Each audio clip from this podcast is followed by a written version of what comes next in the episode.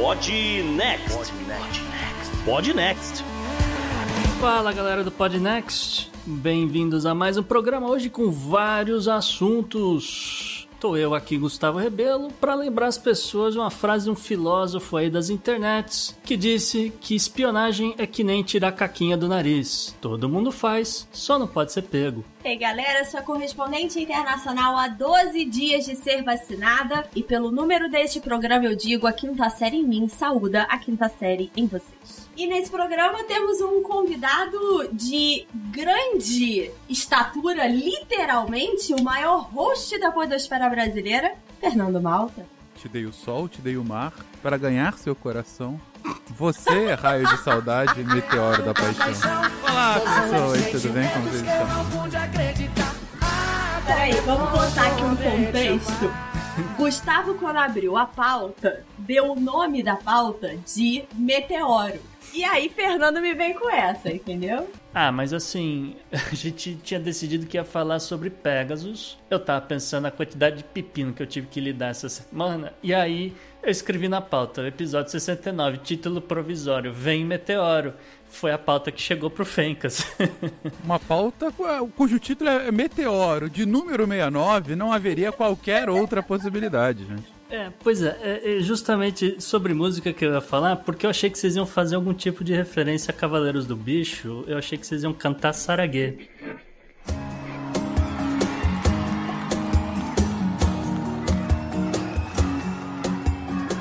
Moça você não faz ideia do quanto te amo. Te amo até em coreano. Saraguê, Saraguê. Bora pro programa, gente. Bora, galera. E chegamos ao programa 69 e não tem nada a ver com o número e a pauta que a gente vai fazer. A gente recebeu o Fernando Malta, o Fencas, como nosso co-host dessa semana e a nossa pauta quente não poderia ser outra além do app Pegasus, que foi pego no flagra espionando várias personalidades jornalistas pelo mundo.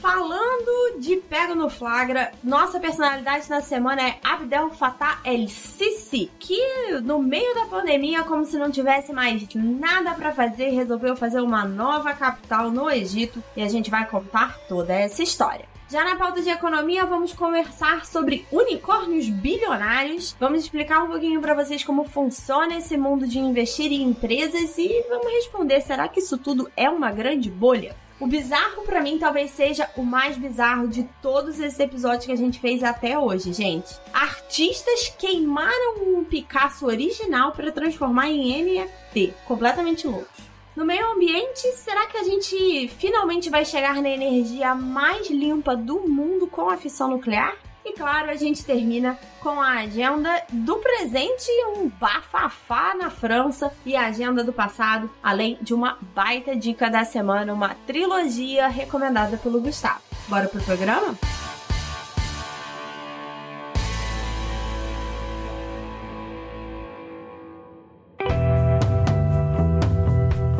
Assunto quente da semana.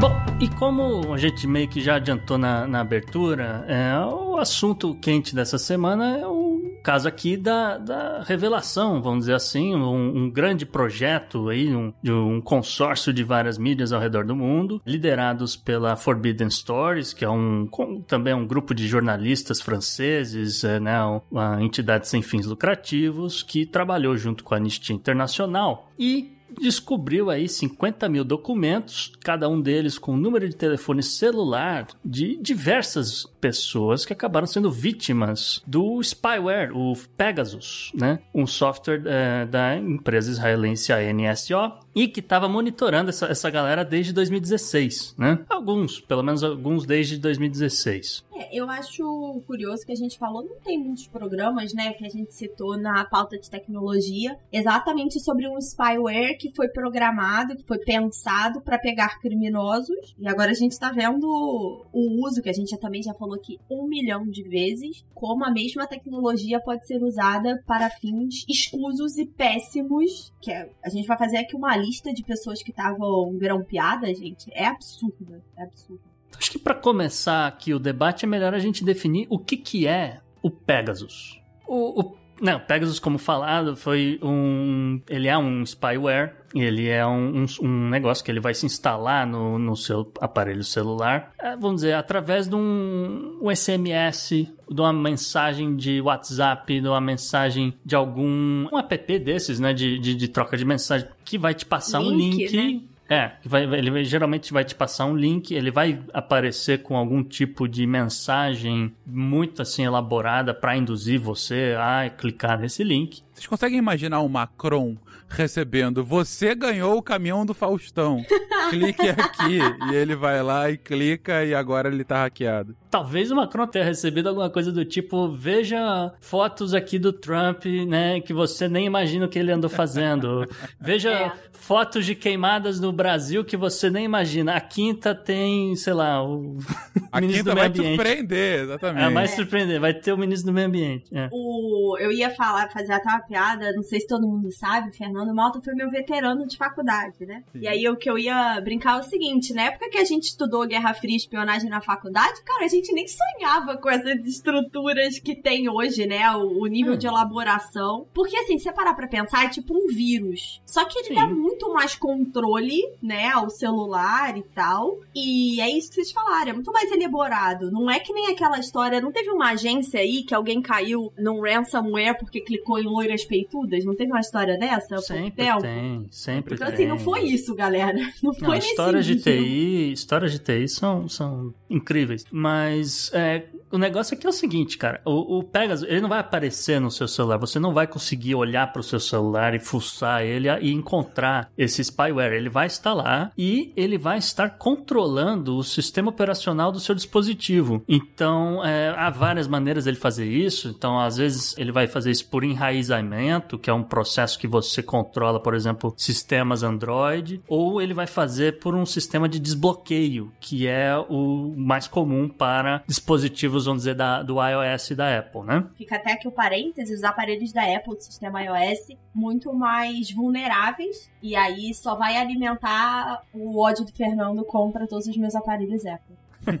Mas, mas tem explicação, porque é, eu acredito que, o, que a NSO sacou que esse monte de líder internacional e etc. só usava iPhone. Entendeu? Então os caras já, já fizeram o negócio pensando em, em hackear iPhone, tá? Pergunta se hackeia Xiaomi. Não hackeia. Ah, provavelmente Já vem hackeado, é já vem hackeado, entendeu? É outra parada. Eu comprei um faz pouco tempo, eu sei que o partido tá, tá escutando tudo que eu faço. Aliás, amamos a China aqui, não me mate. A gente gravou há pouco tempo atrás aqui esse programa, então, sobre China, falamos super bem. Então, assim, Fernando, relaxa, aqui você tá em território tranquilo. Não, mas falando sério, gente, é, é, aqui, com relação ao Pegasus, assim, já era conhecido primeiro, né, o aplicativo, ainda mais aqui no Brasil, né, porque a gente teve, inclusive, oficiais políticos brasileiros fazendo missões Exatamente. oficiais e extraoficiais em busca desse software. Então, assim, já era conhecido, não, não era surpresa que existia. A surpresa da notícia foi a quantidade de políticos de alto escalão, de, inclusive, algumas potências que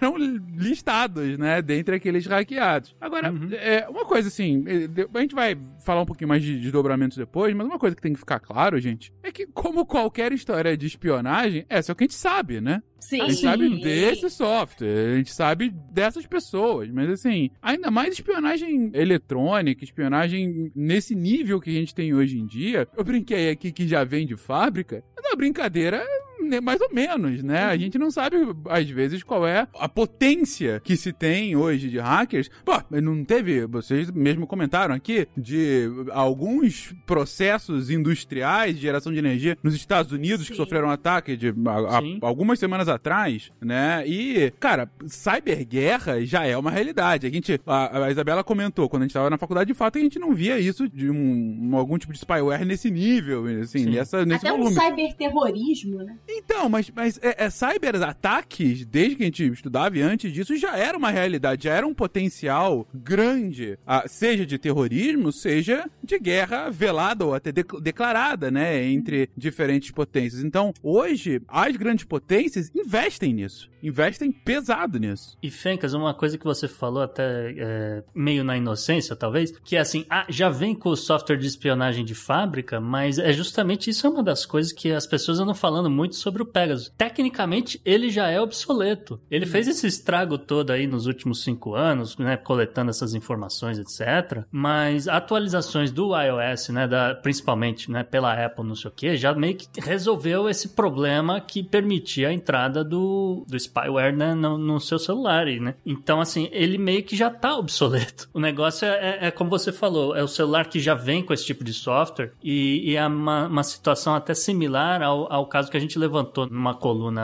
há umas semanas atrás, e inclusive que a Isa já citou, que uma galera do FBI forneceu um celular que já vinha com um software, o, o Anon, que justamente estava monitorando essa galera do Deep Web e da vamos dizer, das organizações criminosas, da, da máfia, do, da galera da Austrália, da, da Europa e, e da Ásia, né? É, eu queria puxar dois assuntos aqui. A gente vai listar um pouquinho aí das pessoas que foram hackeadas, né? E aí, antes da gente entrar nisso, acho que dois detalhes que me chamaram a atenção. O primeiro é que o Pegasus, aparentemente, ele é muito. é, os alvos são muito selecionados, né? Alguém escolheu aquele alvo específico para observar alguma coisa, né? Então, Sim. são muito indivíduos, o que difere um pouco do que a gente viu, por exemplo, aquele caso da NSA que estava monitorando celulares de praticamente todos os líderes mundiais, e aí era uma coisa mais generalizada.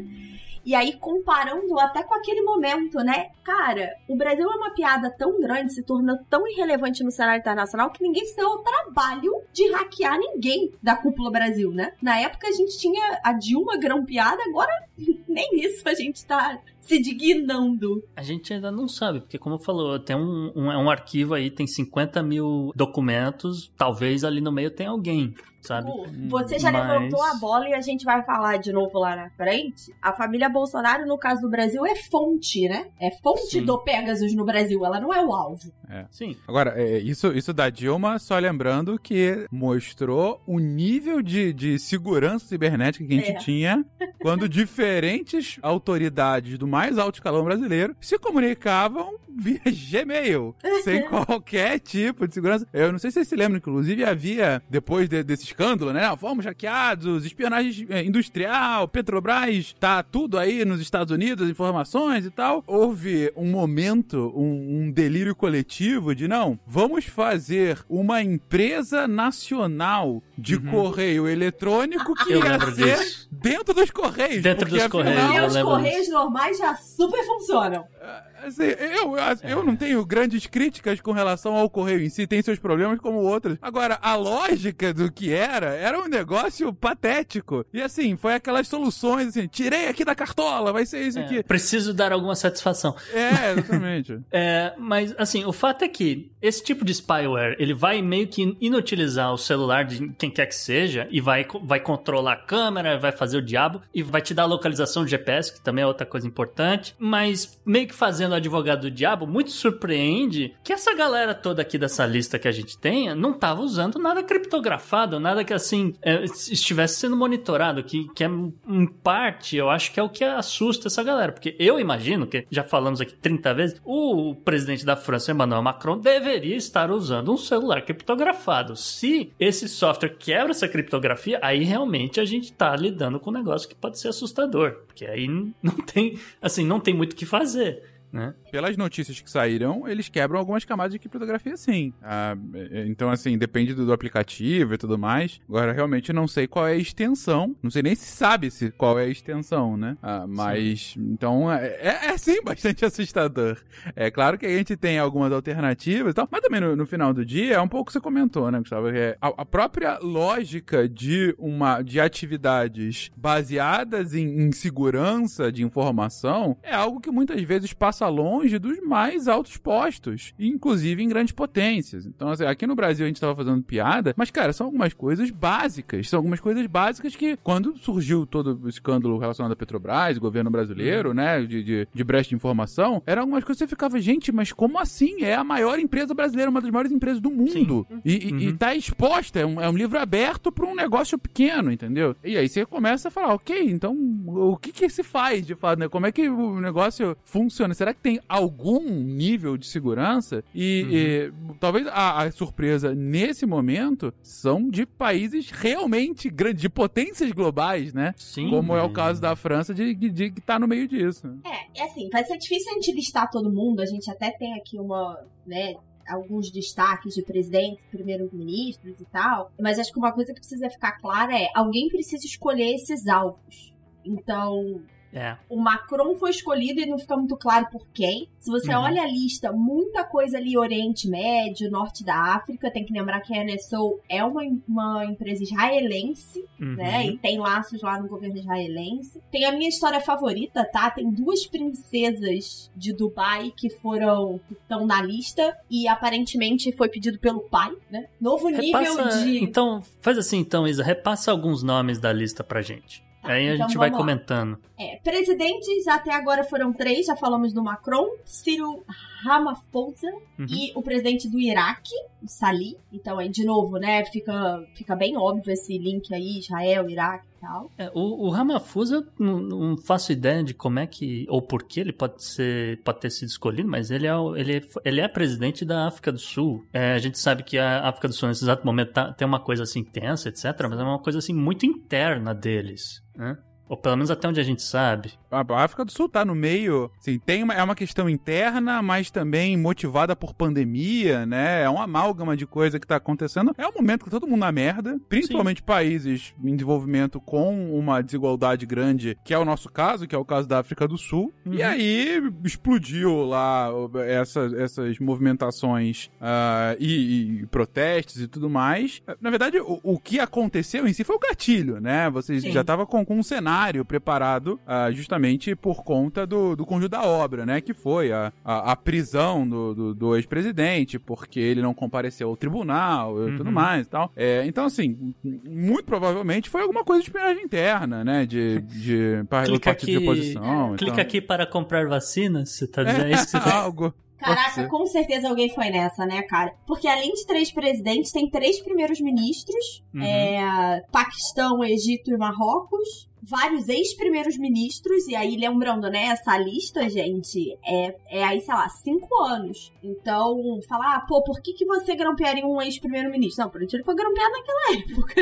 É, o Hariri, por exemplo, aqui do Líbano, ele renunciou tem dez dias. Ah, sim, é. Entendeu? É, enfim, a gente não sabe quanto de material que, que tem nessa gente, mas são nomes aqui interessantes no mínimo. Porque, por exemplo, aqui, ó, o Charles Michel da Bélgica, hoje ele tá na, no Parlamento Europeu, é, e se não me engano, está trabalhando direto ou indiretamente com a Ursula von der Leyen, que, que é quem manda no, no, no, Parlamento Europeu. Quer dizer, esse cara era um cara próximo, né, da pessoa que responde pela União Europeia, sabe? Tem, tem lógica de ter escolhido essa pessoa. É, né? por exemplo, eu tô olhando aqui na lista Sajin Tayev do Cazaquistão, claramente isso aí é Putin, né?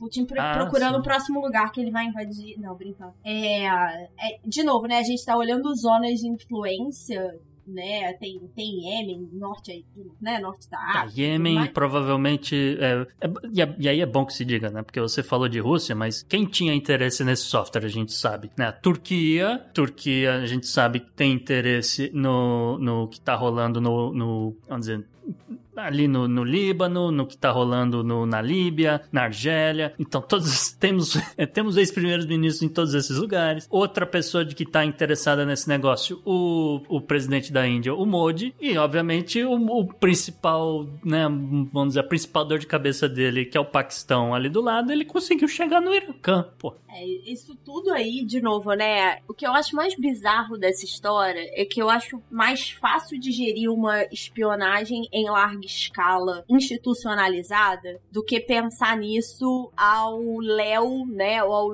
ao bel prazer dos líderes. Uhum. Porque a gente tá num momento, e a gente já falou isso 15 mil vezes por aqui, em que as lideranças mundiais elas são fracas como figuras, como estadistas. Sim. E muitos deles têm agendas paralelas para muito além de governar os seus países. Uhum. Então, é, é, é, uma coisa muito perigosa. Assim, já seria perigosa de qualquer forma, mas quando isso é no nível individual, uhum. isso me deixa extremamente preocupada com. É, o que, que pode estar sendo observado, né? Por que, que as pessoas estão sendo observadas nas suas vidas privadas e o que, que vai ser feito do uso das informações que vão ser tiradas daí? Ah, eu posso te dizer, porque aqui tem gente na vida privada sendo, sendo monitorada. Isso aqui, inclusive, é a, a história da princesa aqui que você levantou. Porque Ai, olha gente, só.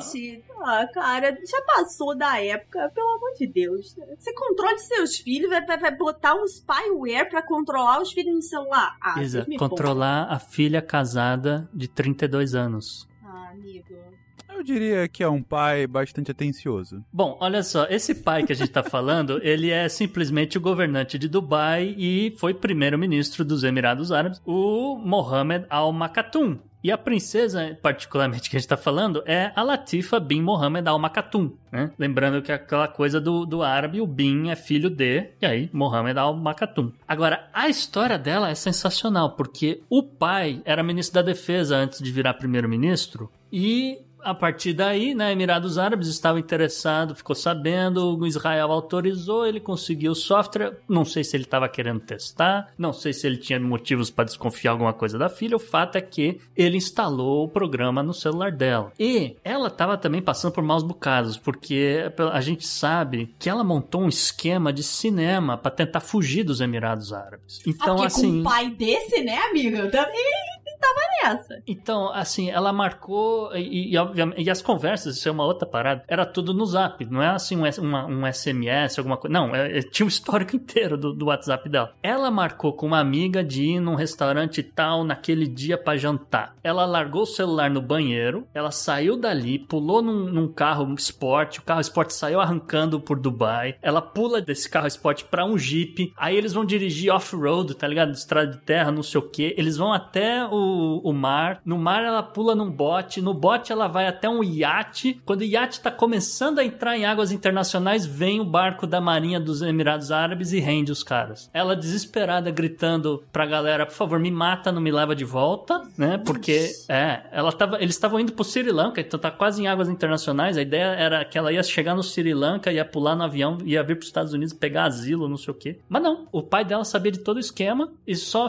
queria ver até onde ela ia, provavelmente. E aí, na hora que ela pulou no iate, chegou a marinha rendendo os caras. Enfim, essa é uma das histórias cabeludas que a gente sabe. Cara, eu entendo essa mulher. Eu entendo essa mulher. Tudo que ela fez pra ir embora, eu, eu super entendo. Eu não, de forma alguma, estamos julgando aqui. Só, só, a história que, que saiu aqui essa semana foi sensacional e, assim, digna de filme, né? Ainda no, no, em termos de realeza, a gente sabe que o rei Mohammed VI do Marrocos também é um país que os Emirados Árabes estão de olho, até para investir em partes também por conta de toda a situação lá no, no, no Saara Ocidental, que tá querendo independência, que não sei o quê. Outras situações interessantes aqui, pelo menos 50 pessoas do que seria o círculo mais íntimo do Manuel López Obrador, que é presidente do México, não chegaram no Obrador em si, mas tinham grampeado, vamos dizer assim, todo mundo que estava em volta dele. Muitos, e aí acho que é onde está o grosso, eram muitos ativistas, muitos jornalistas e seus familiares. Inclusive a família do jornalista do Washington Post, o Jamal Khashoggi. Pois é, aí a gente pode até entrar no que, que vai acontecer agora, né? Então a gente falou muito de líderes, que são os nomes que saltam aos olhos quando a gente puxa a lista, mas infringe uma série ali de direitos civis, não importa que país você tá, né? Uhum. de direitos ali, de privacidade, tudo foram, foram infringidos. E, de novo, a gente precisa reforçar uma coisa. O Pegasus, a NSO, tem raízes, tem vínculos no governo israelense. Então, Sim. a tentativa de safar a cara da empresa, do spyware, do que quer que seja, é muito grande porque isso pode estourar com uma questão diplomática para Israel, né? Uhum. E aí, curioso até é que a lista de pessoas que contratam, né? Não importa se você é aliado ou não de Israel, né? Você compra o, o, Sim. o coisa para os seus próprios fins. Não, é que, assim, é que é bom que, que só para esclarecer pro ouvinte, porque isso aqui é tecnologia de ponta, isso aqui talvez seja o que Israel teria melhor para oferecer. Eles, eles têm que ter algum tipo de autorização do primeiro-ministro, que aqui na Claro. época era o Netanyahu, para dizer: olha, eu tenho esse software. Provavelmente o Mossad, todas as agências de inteligência de Israel, aquela coisa toda, todos eles devem ter acesso a esse troço. O cara deve ter chegado e falou: posso vender para a Arábia Saudita? Bom, pode. Então tá bom. A Arábia Saudita, você quer fazer o que com isso aqui? Ah, tem um cara aí, um jornalista, deixa eu ver o que, que acontece se a gente botar esse negócio no celular dele. Aí pronto, aí apagaram o cara lá no, no- no- na Turquia. É, e assim, quando eu falo que é uma tentativa do governo israelense de blindar, é real, tá, gente? Já tem força-tarefa e tudo. Não é tipo assim, ah, a gente vai fazer aqui por debaixo dos panos. Não, os presidentes, os primeiros ministros, o que eles podem fazer é gritar, né? Reclamar, exigir, chamar diplomata de volta como uma, uma medida de retaliação, mas é, as empresas, a gente vai até falar disso, né? Facebook já tá processando, tem indivíduos processando, e aí tem uma estrutura de guerra em Israel para defender a própria, né? Vamos um pouquinho devagar. Hoje já saiu notícia que o Macron jogou o celular dele no lixo, que é o que tem que acontecer mesmo nesse É. tipo de situação. Comprou um, um novo e instalou um, um número novo também no, no celular dele. E a partir de amanhã só vai se comunicar por fax. É. Que ninguém é. hackeava o fax. Ninguém Exatamente. hackeava o fax, entendeu? Bip. Lembra do bip? Ninguém hackeava Exatamente. bip. Naquela época não tinha problema. Olha só, o, o caso do Facebook eu, eu acho também de uma hipocrisia sensacional, porque É, o maravilhoso. Facebook, ele, ele, obviamente que ele armazena esse monte de informação que você está trocando no, no, no Messenger ou no, no WhatsApp, etc. O Facebook está processando a NSO por motivos de a NSO conseguiu acesso a esses dados. Logo, ela está roubando um negócio que seria de copyright do Facebook. E- Então, assim, só eu posso roubar, você não. E só eu posso botar lá nos termos e condições que eu posso roubar seus dados. Você não pode roubar os dados que de mim que estou roubando os dados. Pois é, pois é. Agora, um ponto que eu acho ah, fundamental da gente falar, que é claro que sempre salta aos olhos das lideranças, né? Do- Uhum. do- dos líderes dos países e tudo mais. Mas eu, eu acho que a, a notícia ah, a, a mais, assim, preocupante é menos essa e mais a quantidade de jornalistas Sim. que estavam sendo monitorados. São mais de 600 jornalistas, né? Que estavam estavam sendo monitorados, pelo, pelo menos... é, Até é o- onde Até confirmaram. onde se sabe, é, exatamente. Não, e assim, porque semanalmente a gente recebe notícia. Ah, fulano da, da agência não sei o que foi preso em Istambul. E a gente Exatamente. fica, ah, put- ah, mais um jornalista. Ah, porcaria da Turquia do Erdogan prendeu mais um jornalista. Ah, porque não existe imprensa livre, né, nananana. E a gente não sabe por quê, né? Eles nunca justificam porque o cara foi preso. Eles só falam, Uhum. ah, ele estava envolvido em atividades que foram consideradas traição. Né? É. Como é que chegaram nisso? Então, e, e- e isso acaba sendo, eu acho que pra mim, o ponto, o ponto de, de mais atenção nisso tudo, porque, vamos ser franco, né? Além da, da enfim, de toda a discussão que, que se teve, né, do, do- dos, dos Bolsonaro afim dessa tecnologia algum tempo atrás, que até pegou mal pra eles, né, e tal. Mas, mas nós fora isso, que enfim, também vale explorar, mas o que eu acho que importa pro Brasil é esse movimento que, enfim, que existe desde que o mundo é mundo, né? Desde que a gente tem imprensa, que é os poderosos contra a imprensa, dado que a imprensa acaba sendo justamente um dos principais pesos na, na balança, né, do poder. Mas um movimento que agora, justamente com esse tipo de tecnologia e com a disseminação de informação, principalmente a partir de redes não concentradas, né, de redes mais bottom-up do que top-down, você tem um- uma pulverização de potenciais fontes para denunciar besteiras e crimes que eventualmente vocês estão fazendo e nesse sentido você tem essa, essa resposta, né, de Uhum. vou monitorar a qualquer custo para sequer impedir que quem for contra o que eu penso é, haja da forma como se quer agir. Então, eu acho que é é nesse momento que cabe a reflexão, e aí eu jogo aqui pro Brasil, Uhum. da necessidade maior do que nunca da imprensa como um dos pilares de qualquer regime democrático, da imprensa livre, da Sim. imprensa com liberdade de expressão, de fato, para falar, até que seja para falar besteira, ah, e aí, claro, se responsabilizar por qualquer besteira que se fale, obviamente, mas até, mas é, há de se ter essa liberdade de expressão, há de se ter uma imprensa livre e é, com muito fôlego para Uhum. que a gente sequer saiba né, a desmandos, crimes e a besteiras e, enfim, qualquer coisa que se mereça saber, que a opinião pública, né, a famosa opinião pública merece saber. Então, Uhum. esse é um caso, obviamente, muito mais extremado, né? Você tá aí tendo uma perseguição tecnológica de, de dissidentes de algum tipo de governo nesse nível, né? Mas, cara,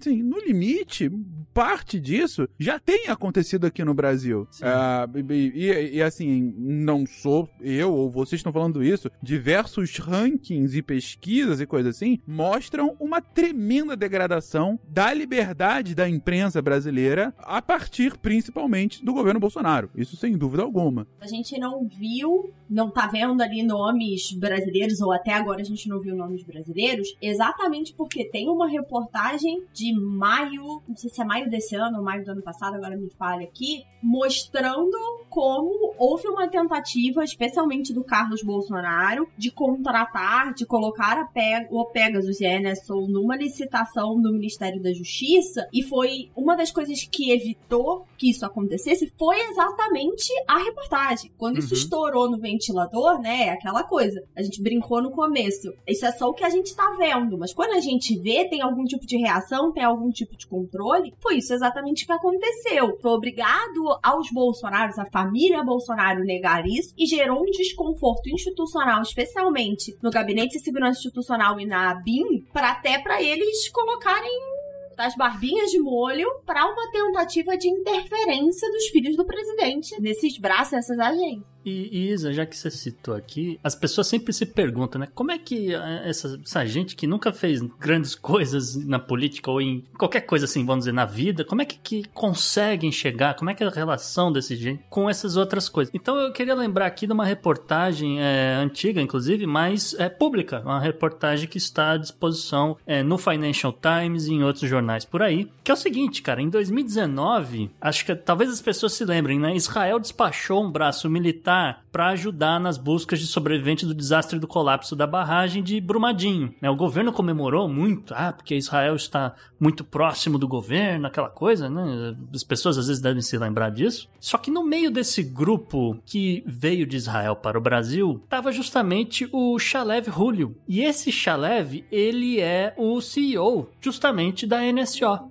E por que, que ele estava lá? Porque Israel deu a ele, ou ainda mantém, o status de reservista do chamado Grupo de Busca de Salvamento do Exército de Israel. E possivelmente foi nessa época que o presidente ficou sabendo do que, que era a NSO, do que, que eles, eles tinham para oferecer. O caso, como eu falei, é confirmado pelo próprio Julio ao Financial Times, tá? Não estou inventando nada, isso é, de novo, informação pública. E a desculpa do governo Netanyahu para incluir o cara nessa nesse grupo de busca é que o Pegasus permite, né, a partir do momento que você está dentro do celular de alguém, você tem acesso ao GPS dele. Então, a partir do momento que você tem o GPS, você consegue fazer uma triangulação, você determina, ah, aquela pessoa está provavelmente nessa área aqui, né? E você vai lá e resgata ela. Então, é, a ideia, assim, é, talvez fosse o uso do bem desse software, talvez. Mas claramente que isso aí foi só para fazer uma demonstração, né? Do que que Para esse trazer produto o cara ao Brasil até sem Isso. chamar muito atenção, né? Ele é parte da comitiva, tá todo mundo ali focado em outra coisa e o cara para. Uhum. E isso é muito suspeito. O que, como a gente falou, né? A NSO nega tudo. A empresa que saiu praticamente do nada hoje é, tá valendo mais de um bilhão de dólares. Uma startup pequenininha, né? Acho que a Isa vai falar mais de startups hoje. Eu ia falar de unicórnio, ela é um unicórnio, olha. Ela é um unicórnio, olha que bonitinho.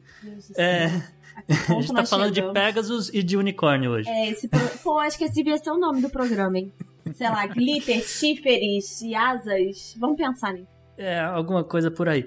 E assim, e a empresa meio que, como a gente falou, ela, ela vendeu a, a- a licen- né, um licenciamento desse software pra, pra todo mundo. Então, pra Arábia Saudita, pra Turquia, pra Índia. A gente descobriu, eu já gravei um programa uma vez com o Fernando, um contrafactual, que a gente falava sobre a impossibilidade de uma presidência do mundo, porque não tem nada que una o Sim. planeta. A gente acabou de descobrir o que une o planeta, gente. A Fofoca. espionagem, a fofoca. Exatamente. Exatamente. Um último comentário aqui que eu tava até esquecendo acontecendo, é, antes que eu tava comentando sobre os jornalistas brasileiros, né, e a forma como tem sido tratado e tudo mais. E aí o ouvinte pode, é, ah, pô, tá, tá falando isso, mas não teve nada do Brasil, do Brasil provado aqui, não, não tá monitorando. Aí eu lembro o, o nobre ouvinte, né, da notícia que saiu no final do ano passado sobre uma lista que o governo federal estava fazendo, uhum. monitorando jornalistas, chamando eh, de jornalistas de potenciais, abre aspas, detratores Sim. do governo. Então a eles gente fizeram... tentou entrar na lista, Fenca, mas não conseguimos, Foi. não. A gente se esforçou. A gente se esforçou bastante. Pois é, então assim, uh, pegaram lá mais de 80 jornalistas críticos ao governo de forma explícita ou que somente falam verdades e que isso pode parecer crítica e, e colocam lá o posicionamento em que eles potencialmente teriam como uma forma de, eh, de monitoramento de fato.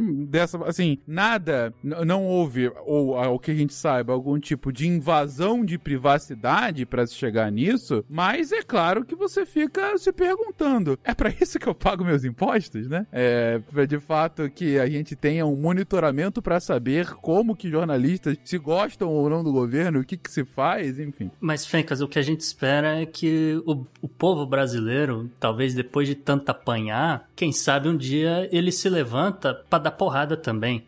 Feito justamente o Cavaleiro de Pegasus. Meu Deus do Up céu. Next. A quinta série, gente, isso vai ser um programa muito quinta série. Eu consegui finalizar esse bloco.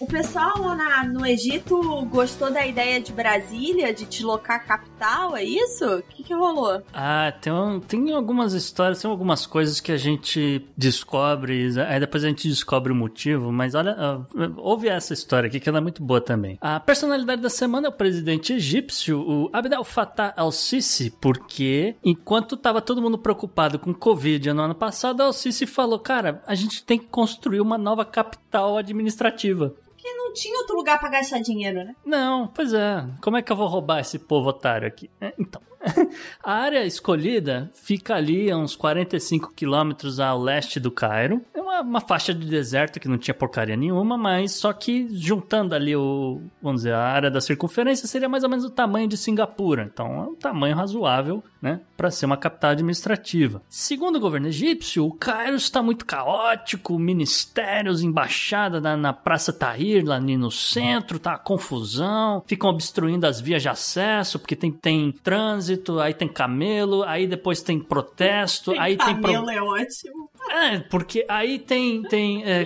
tem protesto, aí tem que fechar a via porque pode dar problema com segurança, aí tem que. Né, uma confusão de. Então, assim, o Cairo está inoperável, a gente vai mudar dali para outro lugar para fazer a mesma coisa, só que lá.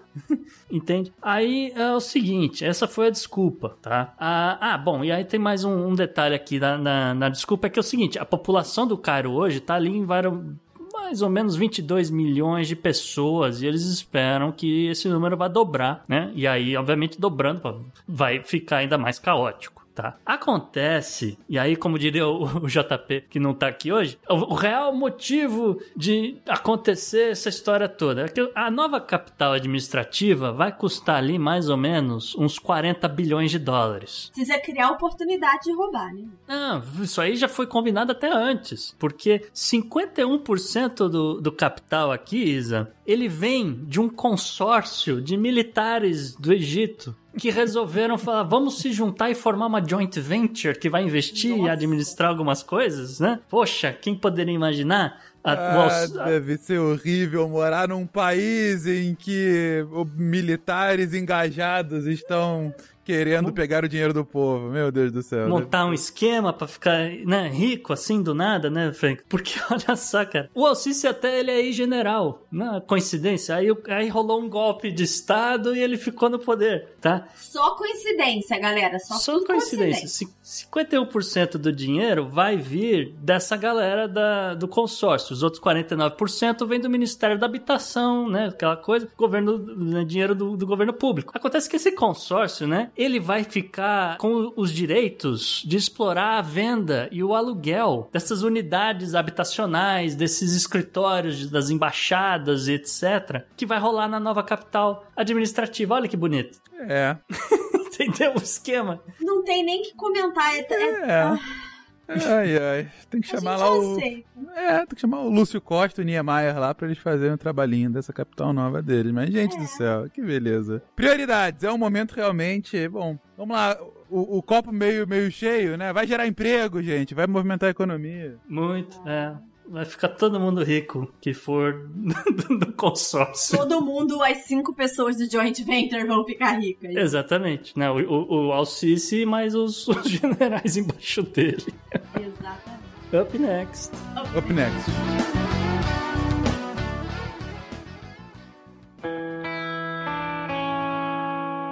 Economy. Economy. Economia mundial.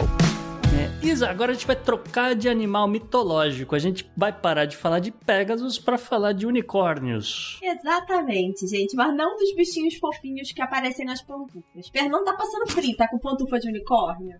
Não, de girafa. De girafa. Sério. Cara, seu pé é o quê? 45? Por favor, tira a foto, a gente vai partilhar nas é redes da minha sociais. esposa, na verdade. Então fica pequeno no meu pé, fica patético. Mas voltando a falar de unicórnios e não do senso fashion do Fernando, né? Pra quem não sabe, gente, o que que é um unicórnio? O que que a gente chama de um unicórnio? Uma empresa privada que normalmente é de tecnologia ou que usa a tecnologia como meio principal para atividade, fim, né? Então a gente vê, por exemplo, fintech, elas são empresas de finanças, de investimento, mas que usam a tecnologia e que para ser um unicórnio você precisa ter uma avaliação de mercado acima de um bilhão de dólares. Então o fato dela ser uma empresa privada, ela não tá na bolsa. Então, por exemplo, a SpaceX é considerada uma unicórnio, né? Apesar de do Elon Musk ser uma entidade em si, né? Ela é considerada um unicórnio. A empresa, obviamente, vale muito mais do que um bilhão aí. Sim.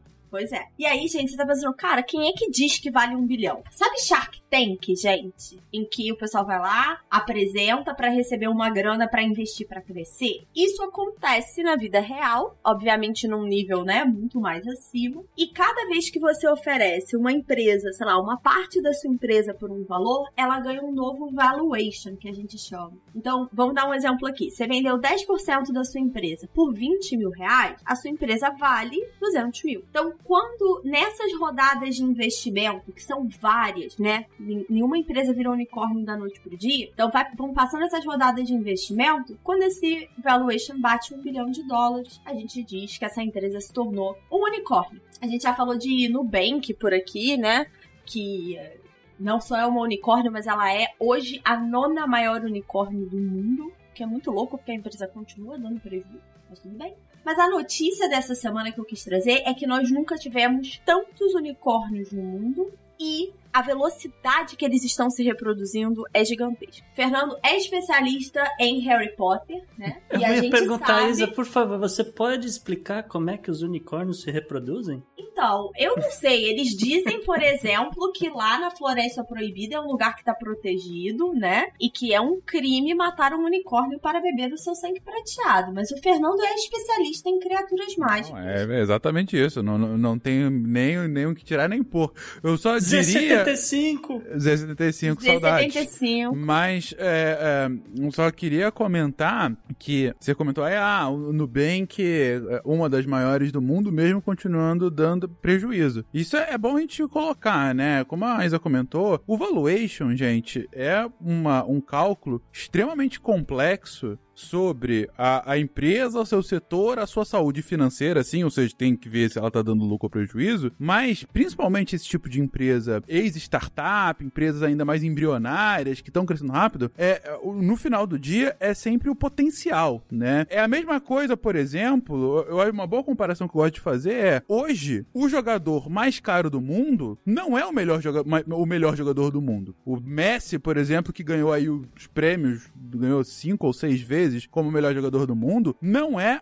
hoje avaliado como o jogador mais caro do mundo. Por que não? Porque o Messi já tá no final da carreira. O Messi já tá com 35, 36 anos agora. Então, não é mais. O Messi continua jogando muito, joga bola pra caramba, continua sendo, se não, o melhor, um dos melhores do mundo. Mas, quando você vai fazer a valoração de jogador de futebol, não é só o quanto ele joga, mas sim o potencial que ele pode vir a dar no futuro. E hoje o Messi não tem mais um futuro mais tão longevo no futebol, porque ele já tá hum, indo pro final da carreira. É algo similar aqui com essas empresas. Não é só o que ele já, elas já rendem agora, é assim entender qual é o potencial dela, entender onde que ela pode chegar de acordo com aquele setor e a partir daí eu valoro, porque se eu comprar ela agora, se ela tá valendo um bilhão agora, eu compro é, a 10%, beleza, tô gastando 100 milhões aqui para comprar essa empresa. Mas eu estou comprando isso agora porque o projeto, que daqui a 5 anos, ela vai valer 10 bilhões, exatamente. E aí eu tô é, é, multiplicando esse meu potencial investimento. Então, essa que é a conta que se faz, claro, não é só isso, tem é, muito, mas muito mais complexo para chegar a um valuation pleno realmente de uma empresa. E, inclusive, eu trabalho com isso do ponto de vista socioambiental, a gente faz um valuation ESG de empresas, mas não vem ao caso. O ponto é que é, é por isso que se explica, por exemplo, um, é, um Nubank, ou no, no passado, não tão recente, o próprio Uber, né? Que também. E, e aí continua nessa linha, né? Continua dando prejuízo, volta e meia, mas sempre com esse potencial. Desculpa, Bisa, era só pra complementar mesmo. Não, eu achei a explicação ótima, acho que faz dois ganchos de coisas que eu queria puxar, até adiantando aqui um ponto, e o porquê que eu trouxe essa notícia, né? A gente tá vendo cada vez mais unicórnios. E são dois motivos. Obviamente, uma adoção muito forte da tecnologia e muitas pessoas fazendo esse racional que o Fencas explicou, né? Eu prefiro comprar ela agora, entrar nesse mercado agora para ganhar muito dinheiro lá na frente. E quando eu digo pessoas, tem um pouco de pessoas físicas que são pessoas que a gente chama de venture capitalists, né? VCs só que antes a gente tinha uma, um grupo mais seleto de pessoas ou empresas que faziam esse trabalho. E agora a gente está vendo uma entrada muito pesada de fundos de pensão, que basicamente são aposentadorias, né, pensadas e feitas por empresas. Fundos soberanos, você olha muitos países escandinavos ali, Dinamarca, tal, eles têm muito dinheiro no fundo para investir, para tentar render dinheiro para o próprio país. Quem diria que existem países que vivem no azul, né? E os chamados family offices, que são grandes escritórios montados para investir grandes fortunas.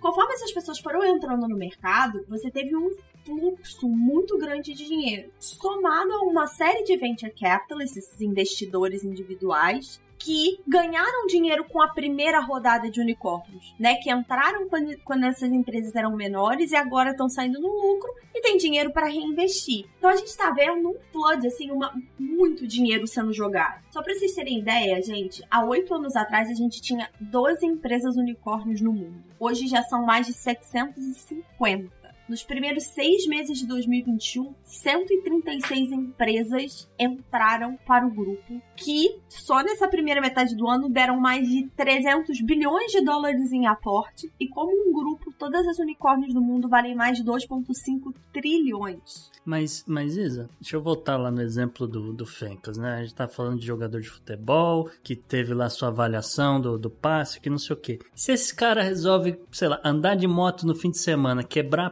acabou a carreira dele, Uhum.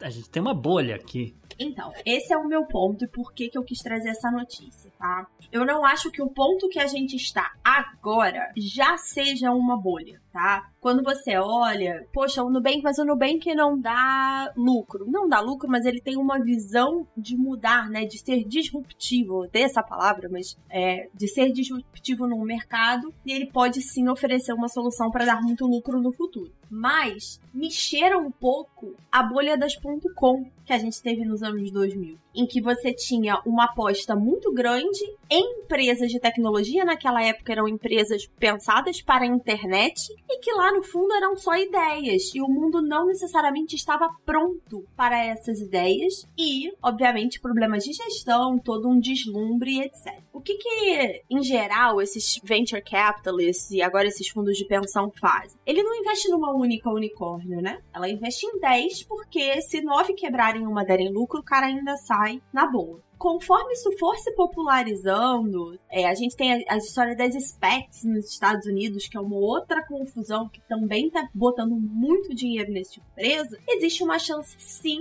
dessas empresas serem sobrevalorizadas. Porque se o vizinho vale um milhão, eu também quero valer. Então, eu tenho medo, é, não por mim mesma, porque o meu dinheiro não está nisso, mas de que este mercado pode vir a se tornar uma bolha e mais rápido do que a gente imagina.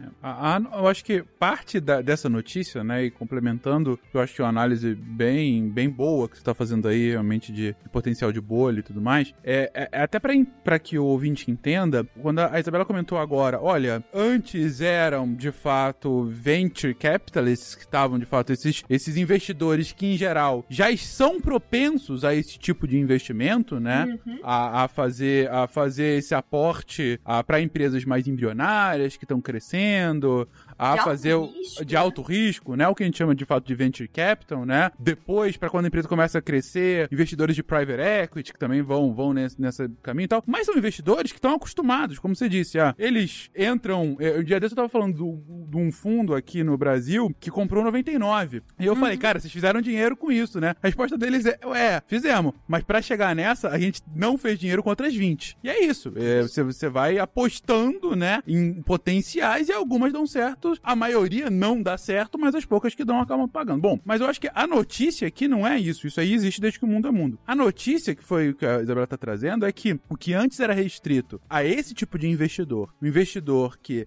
é acostumado com esse tipo de investimento, acostumado com esse tipo de risco, isso está ampliando o escopo de tipos de investidores que estão entrando nesse mercado. Sim. A, a partir do momento que, que fundos de pensão começam a investir em unicórnios, Hum. Isso é uma mudança de chave inacreditável. Pelo uhum. seguinte, gente, de todos esses que a Isabela comentou agora, a, que estão entrando, se tem dois tipos de investidores que é absolutamente a risco é fundo de pensão e um bom fundo soberano. Bom, porque uhum. a gente uhum. sabe que tem alguns fundos soberanos que se deturpam aí. É, uhum. mas, enfim. Por quê? Porque ambos, eles têm uma lógica, basta, eles têm o que a gente chama de dever fiduciário. O que, que é isso? Sim. Se eu tô num fundo de pensão, ou como disse a Isabela, o que, que, que, é o fundo de pensão? São lá as professoras da Carolina do Norte que se organizaram, fizeram um fundo, colocaram o dinheiro delas em um lugar para aquilo gerar a aposentadoria delas quando elas pararem de trabalhar. Gente, a tem... gente não tá brincando, tá? É, é real é, isso. Direto. Tem fundos gigantescos, assim, né? Então tem uhum. lá esse fundo das professoras da Carolina do Norte. É, os funcionários públicos do Texas. Os funcionários públicos do Texas, né? E aqui no Brasil a gente também tem fundos gigantescos, muito nesse caminho. Os funcionários da Vale, da Petrobras. A Petrobras são dos maiores, são né? Dos maiores, da Banco do Brasil. Banco do Brasil, exatamente, todos eles. Então, assim, aí você pega esses fundos. Então, qual é o dever fiduciário desse fundo? É você está colocando seu dinheiro aqui para que você tenha aposentadoria no futuro. Mas, como qualquer fundo de previdência, não é que eu vou colocar um real aqui e esse um real vai ficar, vai, vai ficar guardadinho para mim até eu me aposentar. Não. Ele vai pegar esse monte que eu tô colocando agora, vai pegar o que o Gustavo colocou, o que a Isabela colocou, o que um monte de gente colocou, vai pegar e vai investir para que o dinheiro continue vencendo a inflação e para que continue gerando dinheiro para que eu tenha dinheiro na hora de repagar o pessoal, né? E manter a estrutura do fundo de pensão, e manter que é a estrutura do fundo de pensão, sem dúvida alguma. E também até entra em outros debates sobre, ah, mas eu tenho cada vez menos gente pagando pro fundo e cada vez mais gente se aposentando e tudo mais, mas não vou entrar nesse mérito. O ponto é que esses fundos têm um dever fiduciário de pegar este dinheiro, sim, mas guardar o dinheiro e fazer o quê? Sempre investimentos de baixo risco. Claro, sim. com baixa lucratividade, mas baixo risco para que eu não perca esse dinheiro, para que você não perca a sua aposentadoria. Então, se tem um troço que é avesso a grande risco, é fundo Deveria de pensão. ser, né? É, eu digo, em teoria, né? Em teoria e na prática, como é, a gente vê a maioria das vezes, é fundo de pensão. Quando é o próprio fundo de pensão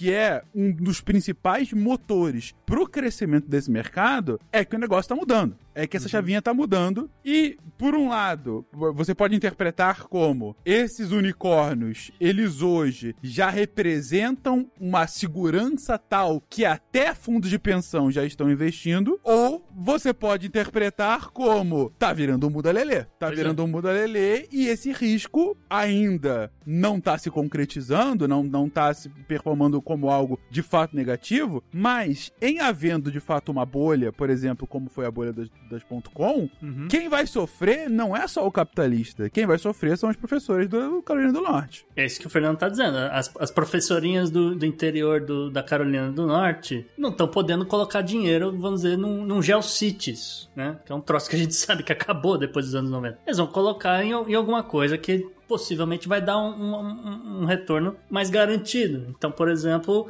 uma, uma empresa que existe há mais de 100 anos, ou, a, vamos, sei lá, Johnson Johnson, que tá na moda aqui por causa de vacina, né? a, a Pfizer, de repente. Uma coisa pra gente esclarecer a questão da bolha, gente, é o seguinte: a gente não quer dizer que essas 750 unicórnios, ou sei lá, se elas virarem 1.500, 3.000, que elas vão todas quebrar. Não é esse o ponto. A estrutura de uma bolha é que as pessoas investem porque elas acreditam que elas vão conseguir vender num vai- valor maior no futuro. E a gente tá vendo isso acontecer com as unicórnios. A última rodada de levantamento de fundos do Nubank é de novo, transformou ela na nona maior unicórnio do mundo. Ela vale 25 bilhões de dólares.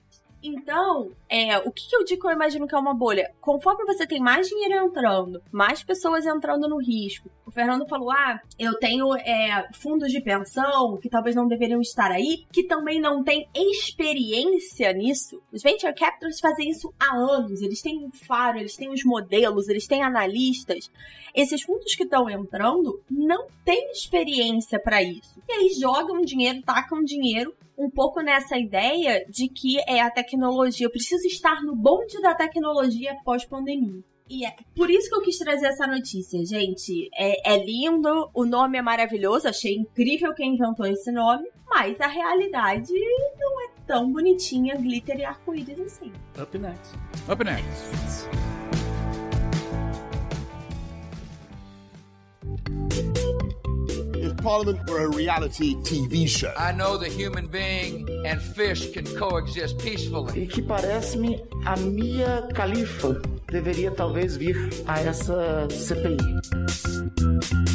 Mas, meu querido, continuando na tecnologia como pauta, eu te pergunto: em quanto tempo teremos incendiários no meio do Louvre pra fazer dinheiro? Ah, do Louvre, Fencas, por que você tá falando do Louvre, cara? O Brasil tá na vanguarda, cara. Você esqueceu do Museu Nacional? Sweet baby Jesus. Tchau, gente. Foi um prazer estar aqui com vocês, Que tá? horror! Era só uma piada, gente. Não era pra ir Tchau, pra esse nível. tá? Foi ótimo estar aqui com vocês hoje. Meu o Gustavo, tipo céu. assim, Tá, desculpa. Eu achei que o Brasil tá na vanguarda, mas olha só. O que a gente tá falando aqui é o seguinte: um grupo de artistas dos Estados Unidos criou no mês passado o projeto Picasso Queimado e divulgou que no último dia 15 eles iriam destruir um quadro original do artista espanhol e eles também iam transformar o quadro, antes de destruir, num NFT. Esclarece aí, Gu. A gente já falou de NFT, mas vamos esclarecer aí. NFT é o Non-Fungible Token, que basicamente é um blockchain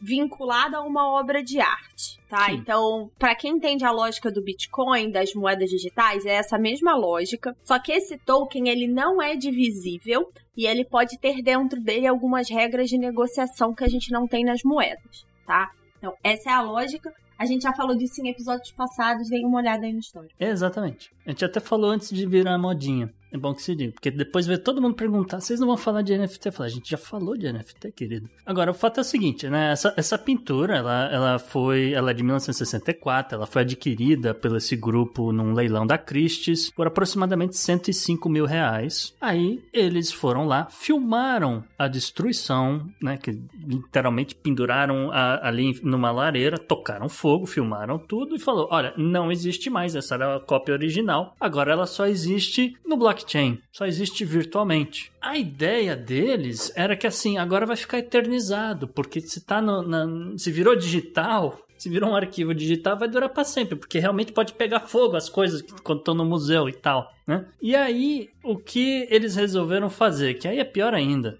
né, na minha opinião. Eles pegaram as cinzas, o que sobrou do quadro, e molduraram e vão entregar pro sujeito que vai arrematar o NFT num leilão daqui a 15 dias. Né? O lance inicial do NFT tá em torno de 500 dólares, mas a gente sabe que esse tipo de coisa vai entrar um caminhão de dinheiro porque é a forma mais fácil de lavar dinheiro. Essa que é a verdade. Cara, eu acho muito louco. Tipo assim, você destruiu um Picasso, amigo. Não vai ter outro, né? Cara, Sabe? Uma boa, uma boa. Quando eu vi a- essa notícia, eu, eu, eu soltei um sonoro, ah, vai tomar no Copo. Sério, cara.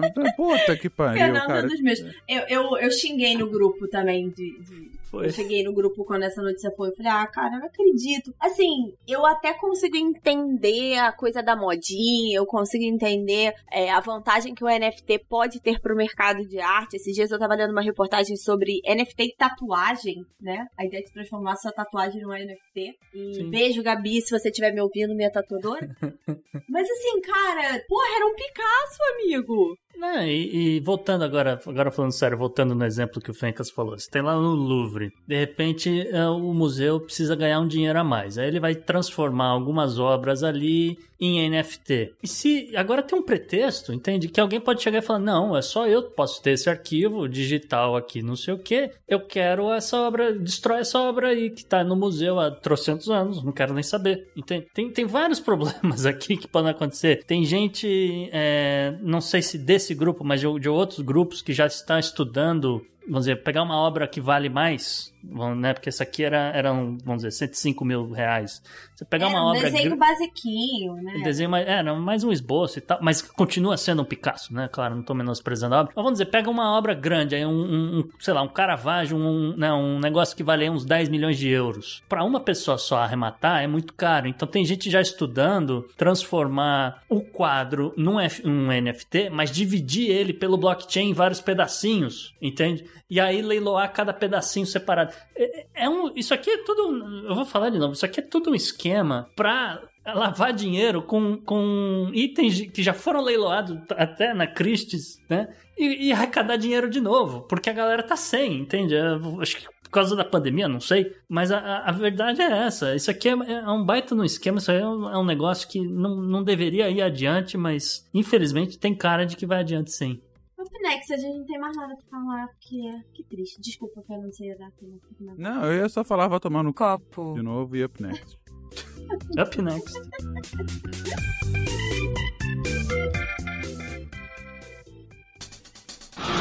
Pela união dos seus poderes, eu sou o Capitão Planeta! É, Gustavo, basicamente inventaram uma nova forma de pegar bronzeado, é isso? Bronzeada Meu aqui é, é sensacional. Olha só, Isa, parafraseando um, um filme clássico antigo, né? Eu adoro o cheiro do plasma pela manhã. Porque a gente vai falar aqui de energia de fusão termonuclear, que está cada vez mais, ah, vamos dizer, chegando à realidade, né? Saindo da ficção científica, vamos dizer assim. Ou pelo menos é o que dizem os cientistas do East Fusion Facility né, em Haifei, na, na China. Eles estavam em busca de uma nova fonte de energia limpa e eles recentemente conseguiram, isso é muito interessante, eles conseguiram aquecer um gás de plasma a 120 milhões de graus Celsius. Essa temperatura é três vezes mais quente do que o Sol. Por isso que eu fiz a piadinha, tá, gente? Não acho que eu sou louca, não. É. E é basicamente é isso que é um, um- um reator de, de fusão nuclear. Ele cria um sol privado, vamos dizer assim. Não gosto muito dessa palavra, mas acho que as pessoas entenderam, né? Falar, "Ah, Você vai ter um troço desse aqui nessa Deixa eu área. fazer a minha piada infame, já que o Gustavo fez a dele. Era só vir a Bangu, onde já tem um sol pra cada um.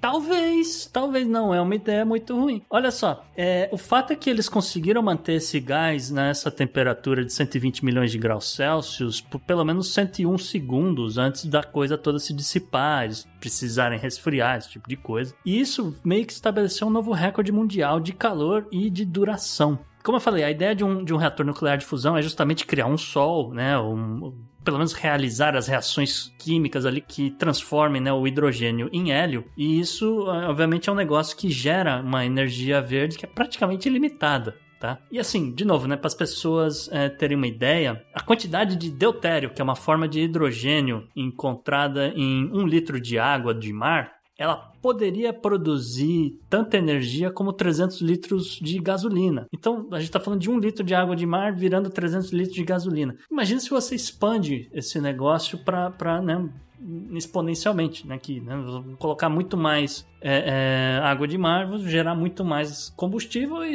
a partir daí você abastece uma cidade, motivo pelo qual a China tem interesse. Um dos, dos fatores que ainda limita essa tecnologia é o justamente é, é, a questão que, ao contrário do Sol, a gente tem que meio que chegar ali a alguma coisa meio termo para equilibrar essa química toda que tá rolando ali no reator. Porque, obviamente, o Sol tem uma massa muito grande e essa força da, gravitacional vai esmagar os átomos, né? A gente não tem como fazer isso na, numa escala menor. Então, ou a gente aumenta a temperatura pra caramba, ou a gente chega ali no meio termo com, combinando temperatura e pressão, que é o que alguns outros projetos ao redor do mundo tentam fazer, tá? Só para registro. Esse, esse tipo de reator que eles chamam de tokamak né, um, é um, basicamente um tubo cilindro, ele é todo revestido de superímãs e tem alguns projetos como o, o ITER, que é um, um collab entre a União Europeia, a Rússia, Japão, Coreia do Sul, Índia e Estados Unidos. E eles construíram justamente um edifício e ali contém 3 mil toneladas de ímãs, 141 quilômetros de cabos e um sistema bem único de refrigeração, um negócio que custou 20 bilhões de euros, para tentar fazer mais ou menos o que os chineses fizeram. Só que a, a aí também parte da novidade. A China conseguiu bater o, o, o novo recorde aqui com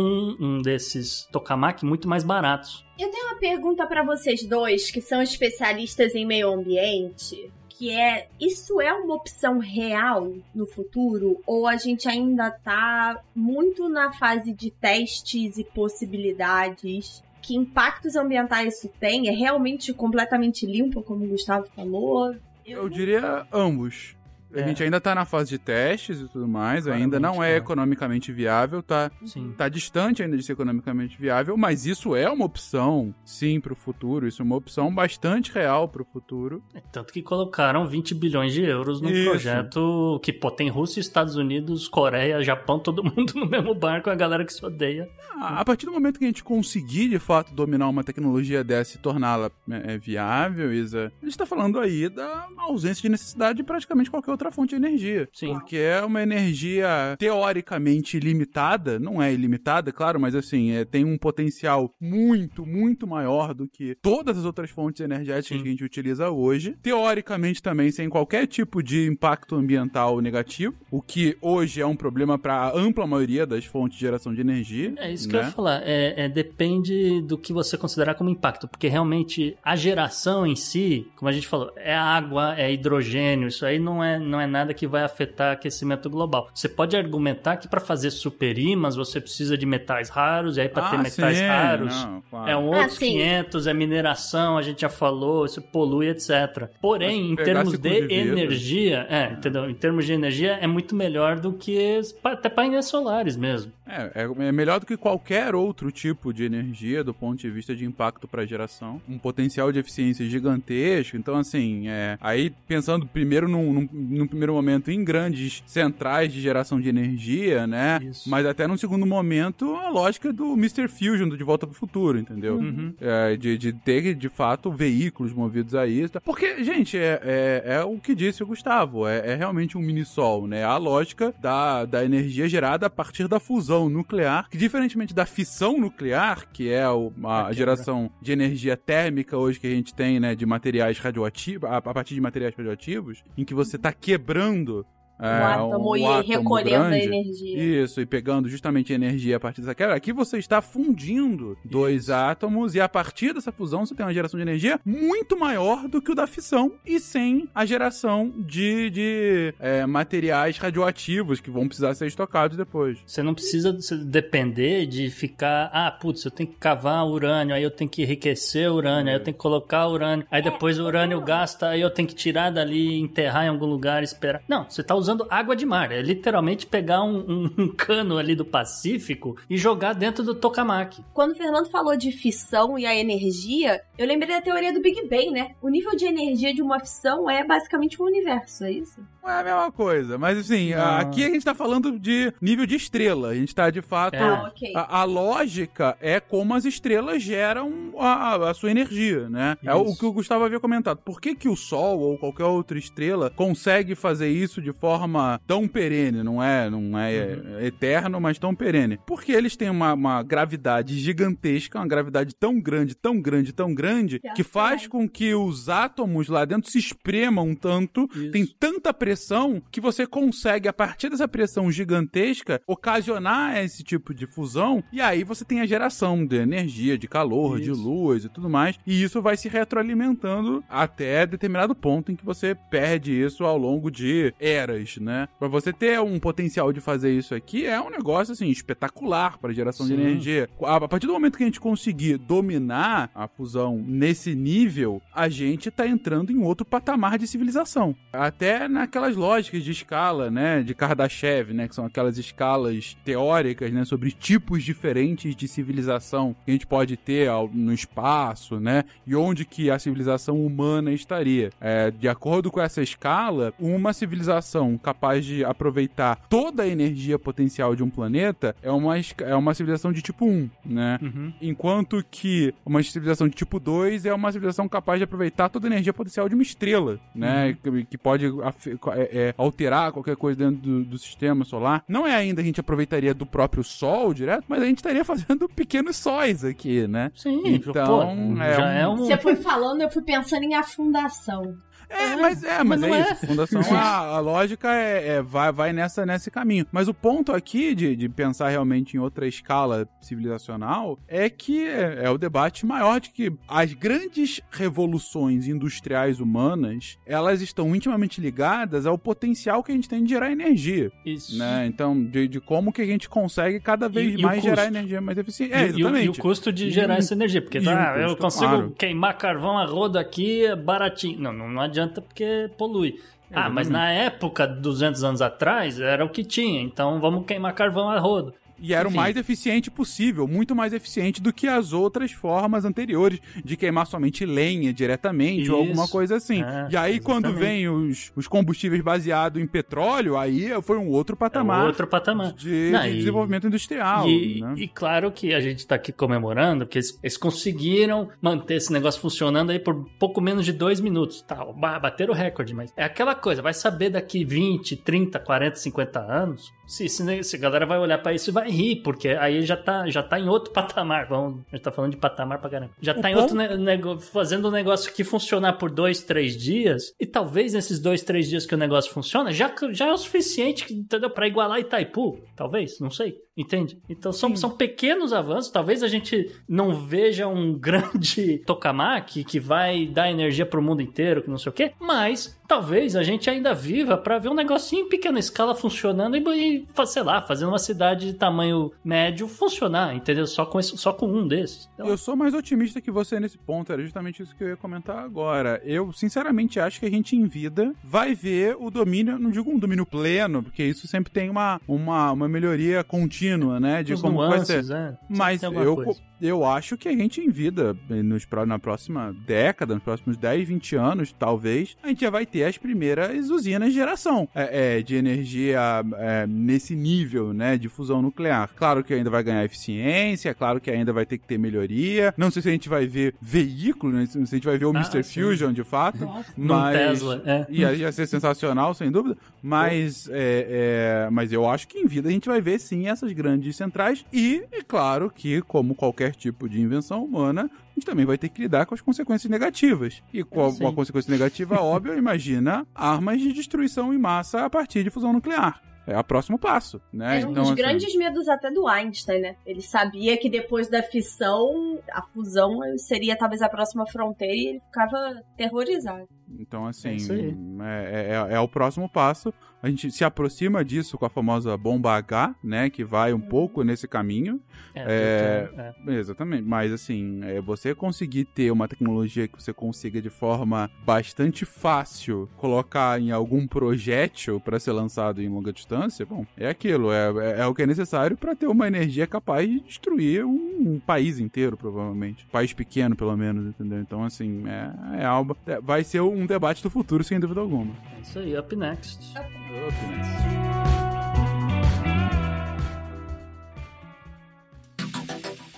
Anote no seu calendário. E Gustavo, tem uma agendinha que é do passado de ontem, no caso, né? É, como- vamos lá, são agendas do, dessa semana, do presente, né, Isa?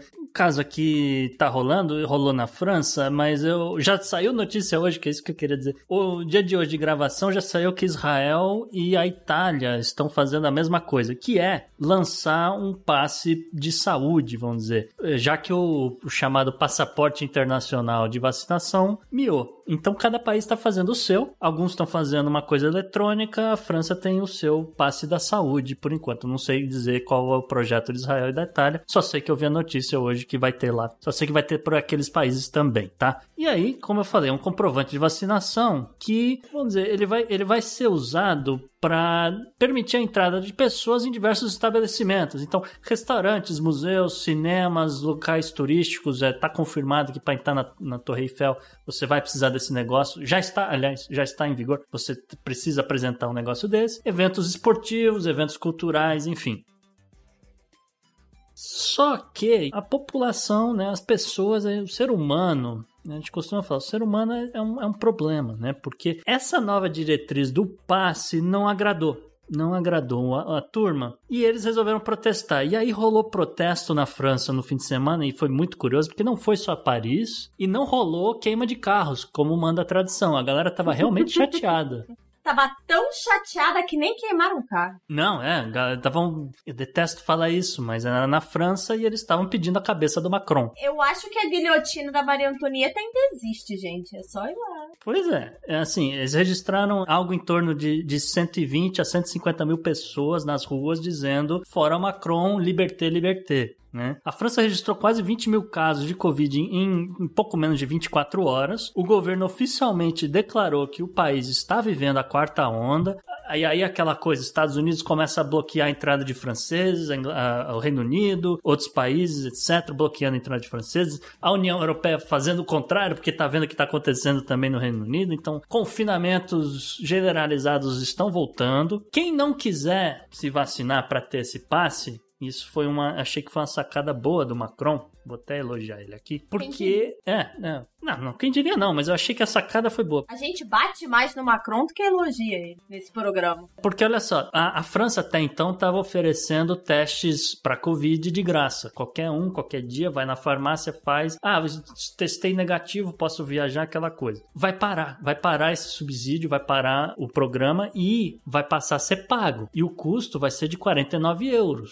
E para você entrar no restaurante, o cara vai falar: olha, é, você testou aqui tem mais de 14 dias, talvez você tenha esse troço, então eu vou te barrar a entrada. Você não vai entrar aqui no meu estabelecimento com essa porcaria. Vai lá, faz o teste, paga 49 euros e volta aqui. Aí você imagina a pessoa toda semana tendo que fazer isso, né? 49 euros começa a ficar caro no bolso, né? Então meio que força a galera a se vacinar. Então eu, eu achei essa ideia.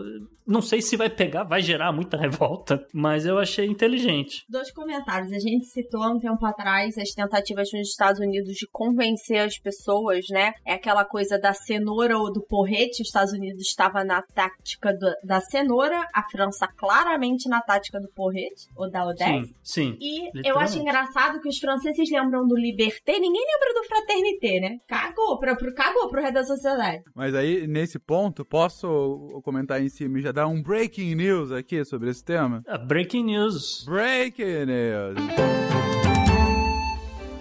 Beleza, eu, eu vi, foi literalmente enquanto a gente tava entrando aqui, acabou de receber a notícia que a Isabela comentou aí que os Estados Unidos estava indo na base da cenoura, pero no mucho. A NFL acabou de avisar, acabou de soltar um memorando, a NFL, na Liga Norte-Americana de Futebol. futebol americano, acabou de avisar, soltar um memorando avisando que caso algum time tenha um, algum surto de Covid nessa próxima temporada que vai começar agora em setembro, o jogo não vai ser remarcado. O time vai ser desclassificado daquele jogo, vai perder por WO. WO, Ou tá. seja, é responsabilidade de cada uma das franquias ter vacinação para todos os atletas e comissão técnica e respeitar outros protocolos para que mantenham os jogadores elegíveis para as partidas. Isso é uma diferença, é, isso é uma, uma mudança muito clara de postura, falando: olha, você. A gente já tem vacina. Vocês Uhum. agora têm que se cuidar.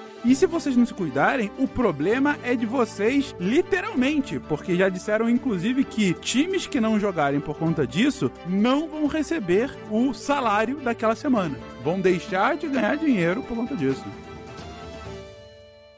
É, espero que não, mas tem cara de que vai- pode dar muita confusão. De repente aparece um cara positivo num playoff e tal. Ima- Imagina a confusão que isso pode dar. Espero que não. Espero que todo mundo se vacine, É, na mas verdade. curioso que eu ia puxar é porque teve, acho que foi o Bears e os Browns que tiveram isso, né, de surtos no time, de não conseguir pôr o time em campo, foi extremamente contido. Eu achei que a possibilidade de dar ruim na NFL foi muito maior. A maior parte dos times, eu vi muitos jogadores nos playoffs falando, nós nos cuidamos como uma equipe. Né? Uhum. A gente tomava Sim. cuidado com o que estava fazendo em relação a isso. Mas gosto, gosto dessa postura porrete. Minha fama de faculdade e de RPG tem um motivo.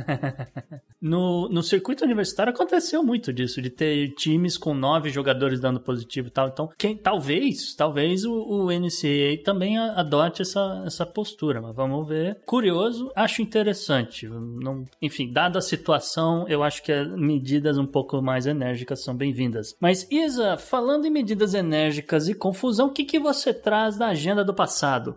Pois é, a gente começa com uma confusão que oficialmente ainda não terminou. 27 de julho de 1953 foi assinado o armistício da Guerra das Coreias, que apesar, vamos lembrar aqui, né, gente, o armistício é só um cessar-fogo. A guerra continua ativa até hoje, né? Nunca foi feito um tratado de paz, de- nada disso. A guerra não acabou. Então, depois da Segunda Guerra Mundial, a Península Coreana foi liberada dos japoneses, foi, né, os japoneses tinham invadido ali, e aí foi determinada a fronteira entre a Coreia do Norte e Coreia do Sul, no chamado Paralelo 38, né, ali no grau 38 da longitude, latitude. Nunca aprendi essa porcaria. Longitude ou latitude, alguém aí depois mas tudo bem. E sempre foi uma área de muita tensão. Até que, em 25 de junho de 1950, as tropas da Coreia do Norte fazem um ataque surpresa à Coreia do Sul, fazem uma investida no território e chegam a tomar Seul, sempre numa tentativa de unificar a península sob um dos dois regimes. Os Estados Unidos fazem o que eles fazem há séculos, foram à ONU, conseguem uma resolução que declarava a Coreia do Norte como invasora, e aí a ONU mandava tropas,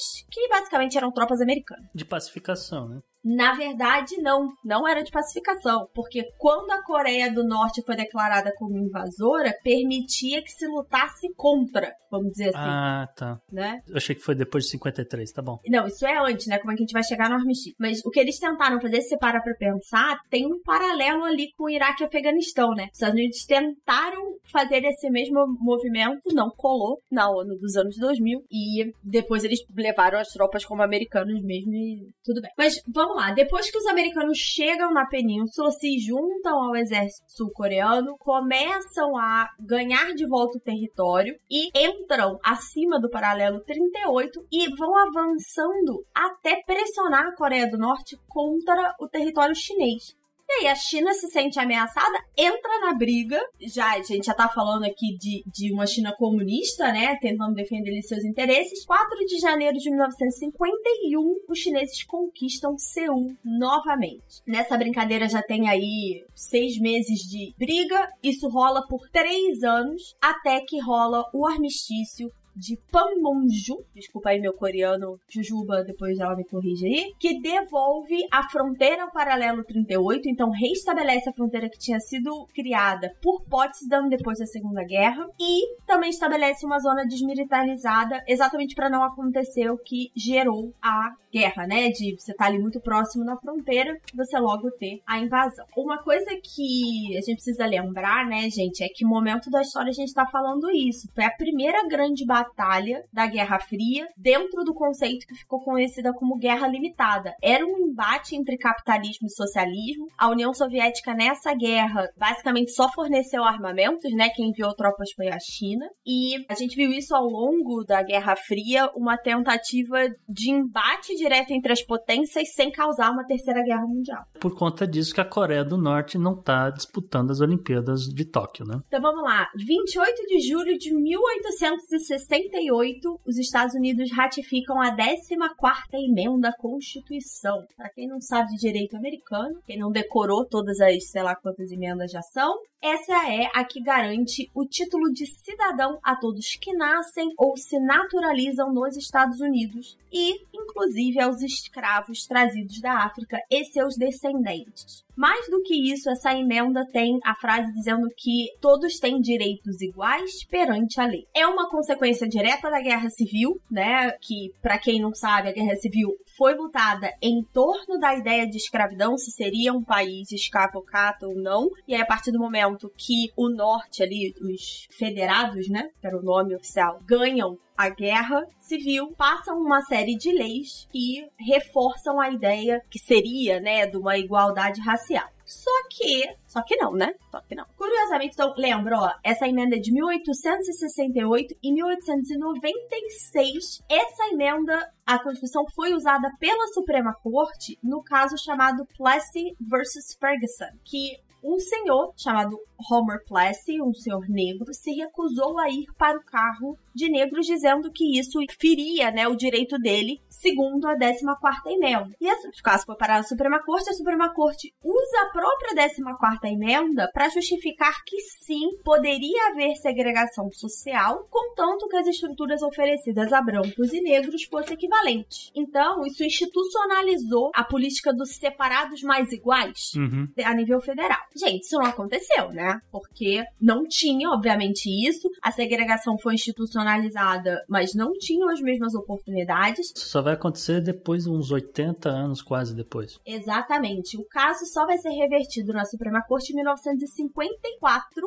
que eles revertem a decisão de Plessy versus Ferguson no caso Brown versus Board of Education de Topeka, que na verdade, para quem não sabe, eu achei muito maravilhoso quando eu fui pesquisar, é um processo contra a segregação de crianças Sim, na escola. no Porque Kansas. ficou provado que as escolas para brancos ofereciam estruturas muito melhores do que para negros, então não estava sendo cumprido, entre aspas, os separados mais iguais e a determinação que tinha sido dada lá em 1800 e bolinha. Uhum. Outra coisa muito curiosa, essa reversão, que é uma, um grande marco na luta dos direitos civis, né? E que, vamos dizer assim, é o primeiro momento que acaba com a segregação legalmente falando, foi uma decisão unânime da Suprema Corte. Deve fazer um bom tempo que isso não acontece. Na verdade, não. Na verdade, é, é, até esse ano já teve algumas decisões unânimes. É, é inclusive que é uma. Enfim, não vou entrar nesse mérito agora, mas, mas decisões unânimes de Suprema Corte ocorrem mais comumente, vamos dizer, do que do, do Senado, Isa. Mas eu queria contar uma, uma historinha que é com relação a como é que aconteceu aqui a ratificação da 13ª emenda e da 14ª, que justamente a 13ª é a que dava liberdade, e a 14ª é a que garante aqui os direitos, né? Acontece que a Guerra Civil tinha acabado de acabar, o Senado tinha passado essas duas emendas e faltavam três estados ratificarem, né? Porque os outros já tinham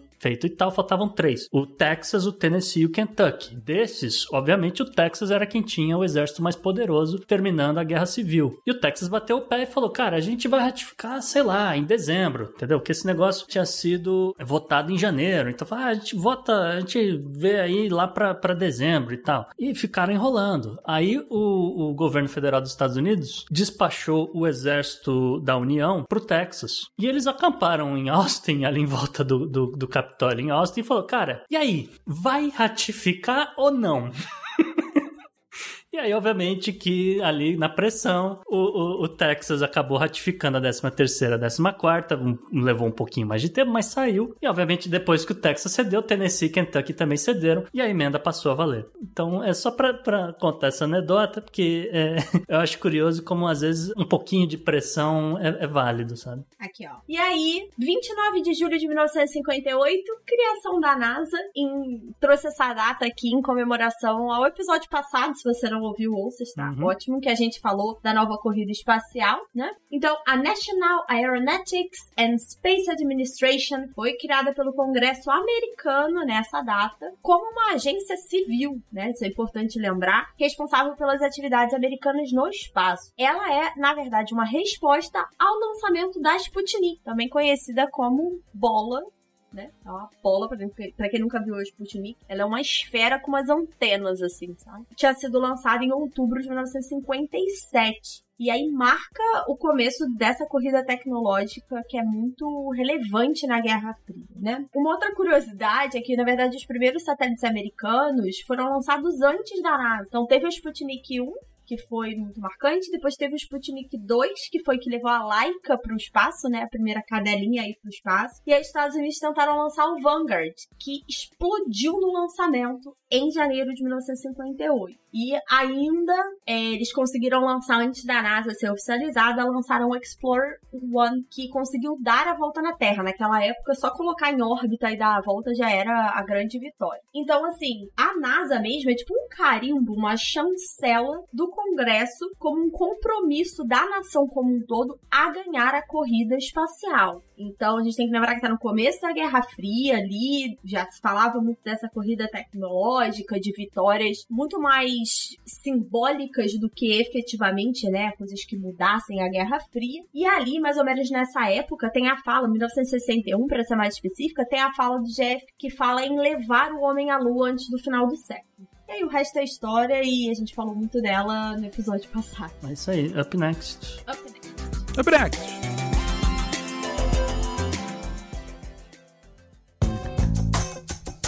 Esse eu recomendo pra você. Eu recomendo pra você. E Gustavo, a dica dessa semana é toda sua. É isso, Isa. A minha dica da semana vem lá da locadora vermelha. Vou falar de Fear Street, Fear Street, ou a Rua do Medo, que vem justamente de um- uma série de livros que, mais ou menos ali nos anos 90, que era, vamos dizer, concorrente do que era o, o Goosebumps, que era a outra série, né? Fernando tem idade pra lembrar disso, eu não tenho não. É o Goosebumps. Não tem que falar com essa voz. Tem que falar. Tenha cuidado. O medo começa agora. Isso, isso.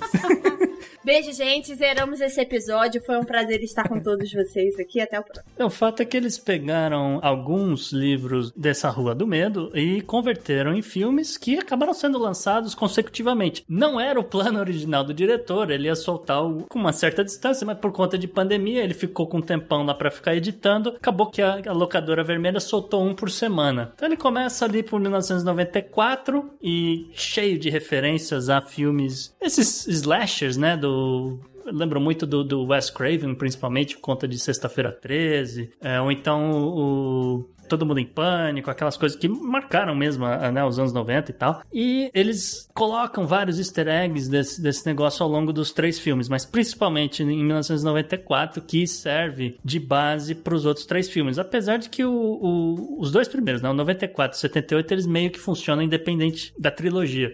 Tá, mas eles fazem essa brincadeira, né? Eles estão, você está indo para o passado para entender o que está acontecendo no presente. Então, em 1994 tem lá uma história, uma confusão, um problema que eles vão entender um pouco melhor o que, que aconteceu em 1978, quando um- uma outra personagem vai explicar isso para eles. E, de novo, eles vão entender como solucionar esse problema todo em 1966. Então, aí você vai ter que ver, obviamente, os três filmes para entender o que tô falando. Desses, eu gosto muito dos dois primeiros por motivos diferentes, né? cada um acho que num estilo é um pouco mais clássico, outro uma coisa mais de homenagem e tal. Tem alguns rostos conhecidos, tem muita gente que trabalhou, por exemplo, no filme até recente do Judas e o Black Messiah, né, e o Messias Negro. Tem vários atores é, interessantes, né, inclusive, que a atuação é bem boa, mas o roteiro é bem curioso. O último, que é o 1666, é uma ode a Bruxas de Salem. Ah, é 1666? 1600 é 1666. Entendeu? Ah, que eles fizeram. Né? Perdão, desculpa aí. Não, relaxa. É uma ode a o filme que também é do, dos anos 90, ou pelo menos o, o que eu, a versão que eu mais gosto, que tem a Winona Ryder, é de 96. E eu acho que também com isso em mente o diretor aproveitou aí pra fazer esse último e fechar essa trilogia. É bacana, é legal, gente, vai, é divertido. Não é assim uma obra de arte que, meu Deus, vocês têm que assistir, mas é um negócio que vai entreter pra quem gosta do gênero, obviamente. E como eu falei, homenageia todos esses filmes aí do, do Wes Craven. Eu acredito que ele teria ficado muito feliz se pudesse assistir Rua do Medo. Muito bem, aqui com isso a gente fecha o Podnext 69. Você consegue falar com a gente nas redes sociais, tanto no Twitter quanto no Instagram, no arroba o Podnext, e com a gente individualmente. Mas antes de fechar, Fernando, onde as pessoas te escutam no dia a dia? Ah, tô sempre lá. Hoje menos do que antigamente, mas continuo estando muitas vezes no SciCast. Podcast de divulgação científica, você gosta de ouvir um pouquinho mais sobre ciência, da física e educação física, tem de tudo lá. A minha origem, né? Eu aprendi a fazer podcast com o Deviante. Pois é, a Deviante é sempre um portal divertido com informações e programas muito distintos que se complementam e com esse mote de tentar mastigar e enxergar a ciência a você. E também, se o pessoal quiser ver você pistolar contra o governo Bolsonaro, te segue no Twitter em Arroba Fencas, mas eh, hoje em dia eu não tô nem mais usando tanto o Twitter, justamente Muito por estar excessivamente pistolando contra o governo Bolsonaro, eu tô tentando sublimar e somente uso pra ler o que os outros o digam, mas enfim. Ah, gente, esse governo, esse governo. O Gustavo já é um pouco mais tranquilo no Twitter, né, Gon? Muito. Mas, assim, pra quem quiser ver conteúdo que acabou de sair, que ainda tá em formação crua, ou então às vezes eu faço algumas análises, eu falo muito dos Estados Unidos, você pode me seguir no arroba rebel. Ou, se ainda quiser dicas de onde investir em fundos de cannabis, Isa, como é que eles fazem pra falar com você? Pois é, eu tô meio sumida no Twitter, no arroba Bela Fontanella, tudo com dois L's, mas eu falo direto de investimentos no Instagram, no arroba isa.fontanella. É só me chamar lá nas mensagens. Lembrando mais uma vez, gente, nós estamos tanto no Twitter quanto no Instagram, no arroba o Podnext. Segue a gente por lá. Um beijo, até semana que vem. É isso, gente. Valeu, um abraço. Tchau, gente!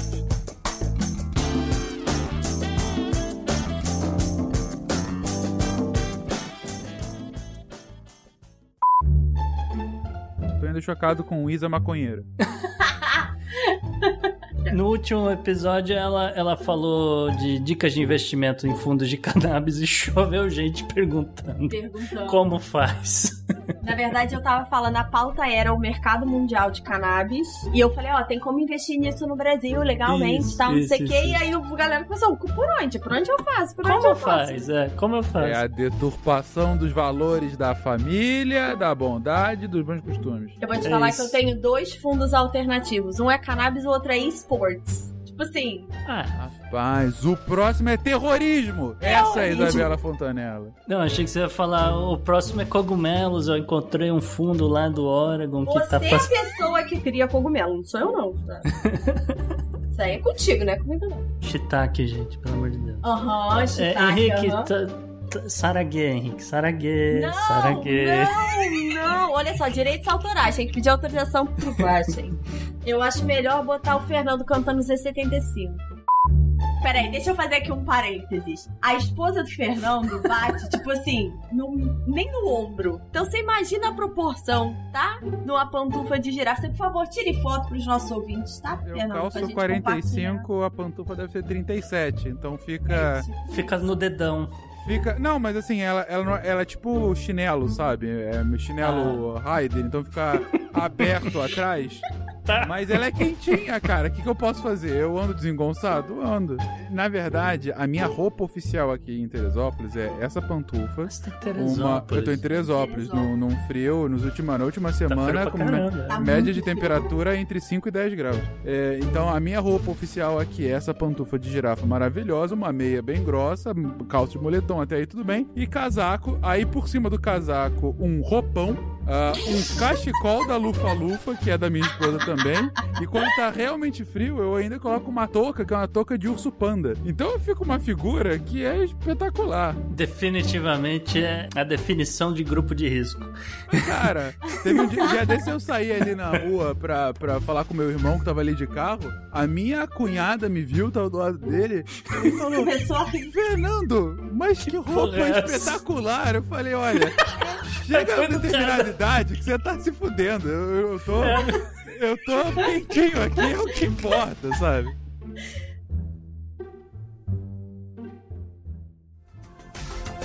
Este episódio foi editado por Atelas, soluções em áudio para podcasts.